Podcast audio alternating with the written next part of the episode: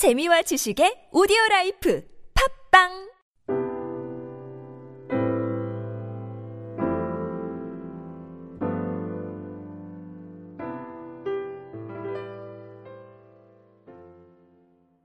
오늘 성경 본문 17절부터 31절까지에는 북이스라엘 왕 3명이 나옵니다. 므나헴, 브가히야, 그리고 베가입니다. 이 왕들은 하나님이 예후 왕조에게 약속하신 4대의 왕위가 끝난 후에 이어서 나오는 북이스라엘의 왕들입니다. 이 왕들부터 이제 북이스라엘은 멸망을 향해서 질주합니다. 예후 왕조의 멸망 이후에 북쪽 이스라엘의 왕들은 혼란스러울 정도로 계속해서 바뀝니다. 우리가 주일에 어제 묵상하신 본문 열왕기하 15장 14절을 보시면 문하햄이 야베스의 아들 살룸을 쳐 죽이고 대신하여 왕이 되었다고 나왔습니다. 이렇게 반역으로 왕이 된 문하햄의 통치는 10년 만에 끝이 납니다. 그의 아들 부가이아의 왕조는 아버지보다 더 짧게 겨우 2년 만에 끝을 맺습니다. 부가이아는 장관 르말라의 아들 베가에 의해서 살해를 당합니다. 사랑 여러분, 이들의 모습을 통해서 우리는 심는 대로 거둔다는 말씀을 기억하게 됩니다. 자신의 이익을 위해서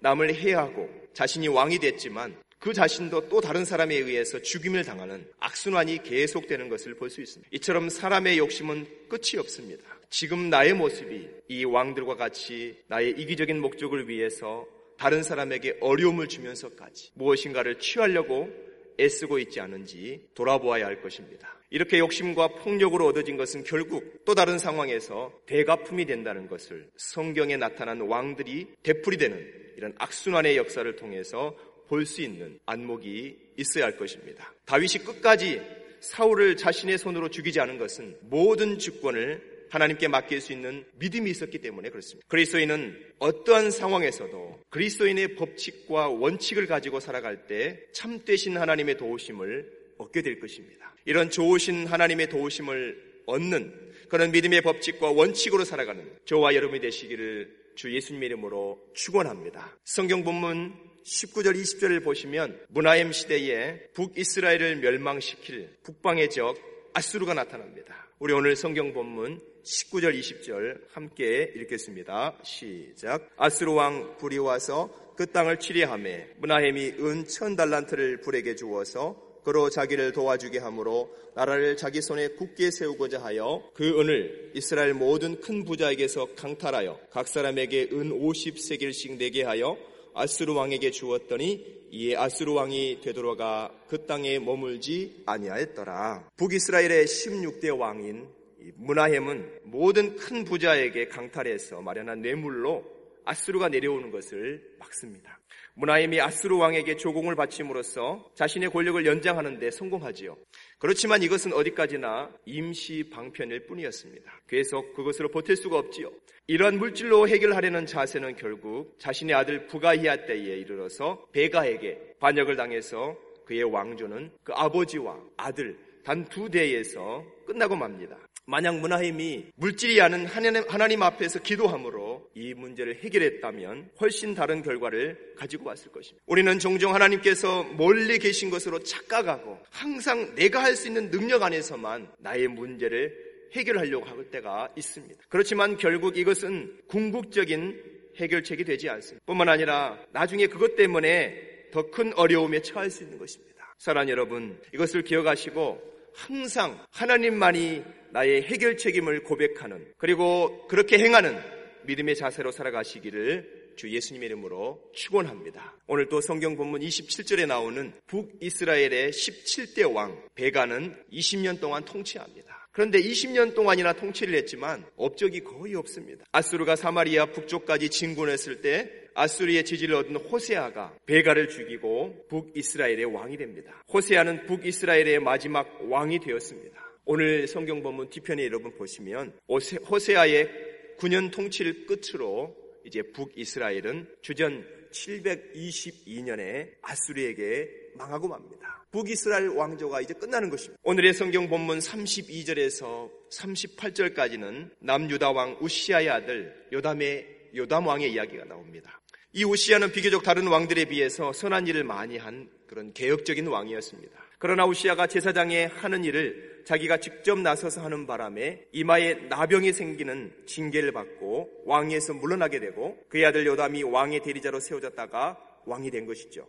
요담이 그의 아버지 우시아의 좋은 점을 닮아서 여호와께서 보시기에 정직하게 행했습니다. 그러나 나쁜 점도 닮았습니다. 산당을 없애는데 실패한 것입니다. 백성이 여전히 그 산당에서 제사를 드리며 분양했습니다. 요담은 여호와의 성전의 윗문을 건축했습니다. 37절을 보시면 여호와께서 아람 왕 르신과 북이스라엘 왕 베가를 보내서 유다를 치게 하십니다. 그러나 결과적으로 남유다는 하나님의 뜻 안에 있었기 때문에 안전했습니다. 북이스라엘 왕조는 금방 끝이 났지만 유다 왕조는 북이스라엘 왕조보다 136년이나 더 유지되다가 결국 이 남유다도 하나님 말씀에 불순종하다가 주전 586년에 망하고 맙니다. 사랑 여러분, 우리는 열왕기서를 읽으면서 이 왕들의 이야기를 통해 신앙적인 교훈을 얻고 우리의 삶 속에 적용하고 있습니다. 이 히브리 왕들의 이야기, 왕의 이야기가 언제부터 시작됐냐면 여러분 우리 성경에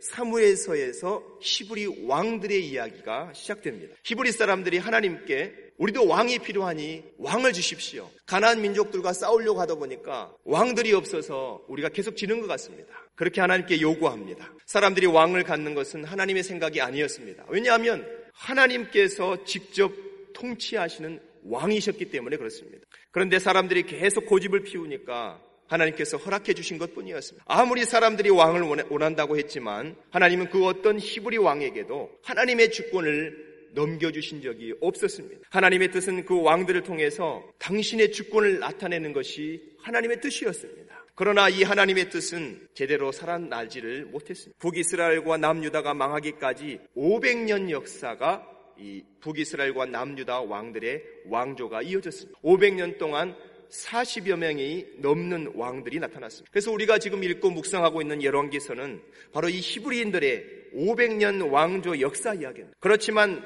내세울 만한 성과가 이 왕들을 통해서 그렇게 많이 나타나진 않았습니다. 우리가 빛나는 황금기라고 불리는 시대인 다윗과 히스기야 그리고 요시아 시대조차도 실은 그다지 빛이 나지 않았습니다. 우리가 이것을 보면 인간이 제 아무리 좋은 의도와 능력을 가졌다고 해도 하나님의 통치를 구현하는 일에는 턱없이 부족한 존재라는 것입니다. 이러한 시각에 의해서 우리가 이 실패의 역사를 가차없이 폭로하는 책이 바로 우리가 읽고 있는 열왕기서인 것입니다. 500년 역사를 들추어내면서 왕을 갖게 해달라고 하나님께 떼썼던 그 히브리 사람들의 요구가 얼마나 어리석인 것이었는지를 밝혀낸 혹독한 증명서가 바로 열왕기서인 것입니다. 그런데 인류가 이 열왕 이 인류가 열왕기서를 오랜 세월 동안 읽으면서 깨달은 것이죠. 그것은 바로 그 왕들이 일으킨 말할 수 없는 혼란의 와중에서도 하나님께서는 쉼없이 그분의 목적을 이루어,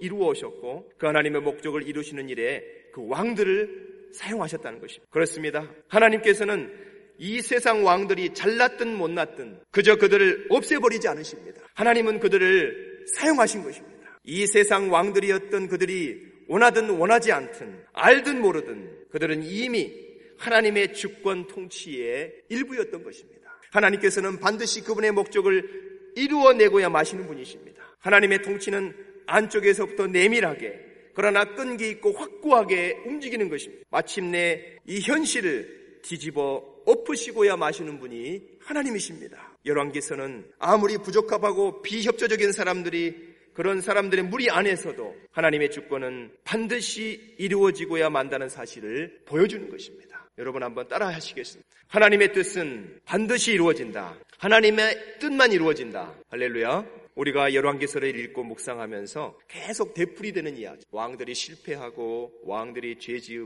죄지는 이야기, 이런 이야기를 읽으면서 우리가 식상해야 할수 있습니다. 이걸 통해서 우리가 무슨 교훈을 얻을 것인가 우리가 회의를 가질 수 있습니다. 그렇지만 우리가 전체적으로 자세히 뜯어보면서 묵상해 보면 엄청난 유익을 얻을 수 있는 것입니다. 하나님의 뜻은 우리들이 기대하는 것처럼 힘있고 경건한 사람을 통해서 효과적으로 이루어질 것이라는 생각은 우리가 이 열왕기성을 통해서 읽으면서 버려야 할 것입니다.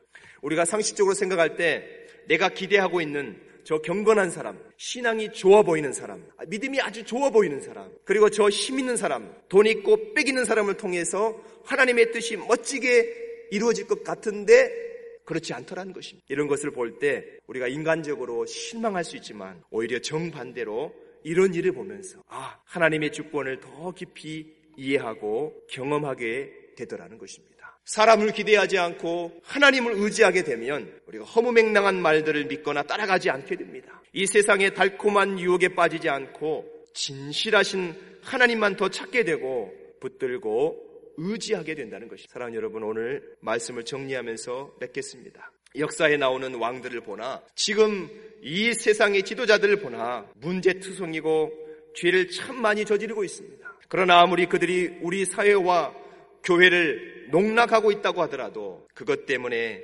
하나님의 통치가 이루어지지 않는 것은 아니라는 것입니다. 그 어떤 현실과 상황 속에서도 여전히 그리고 은밀하게 이루어지는 하나님의 축권을 보면서 우리 믿는 그리스도인들은 마음껏 기뻐하고 즐거워할 수 있다는 사실을 깨닫게 됩니다. 사랑 여러분, 열왕기서를 보면서 그러한 기쁨과 즐거움과 그리고 확신을 얻으시고 이 무더운 날씨에 말씀의 세계로 깊이 들어가는 그래서 오늘도 기도하면서 심차게 살아가시는 저와 여러분이 되시기를 우리 주 예수님 이름으로 축원합니다. 아멘.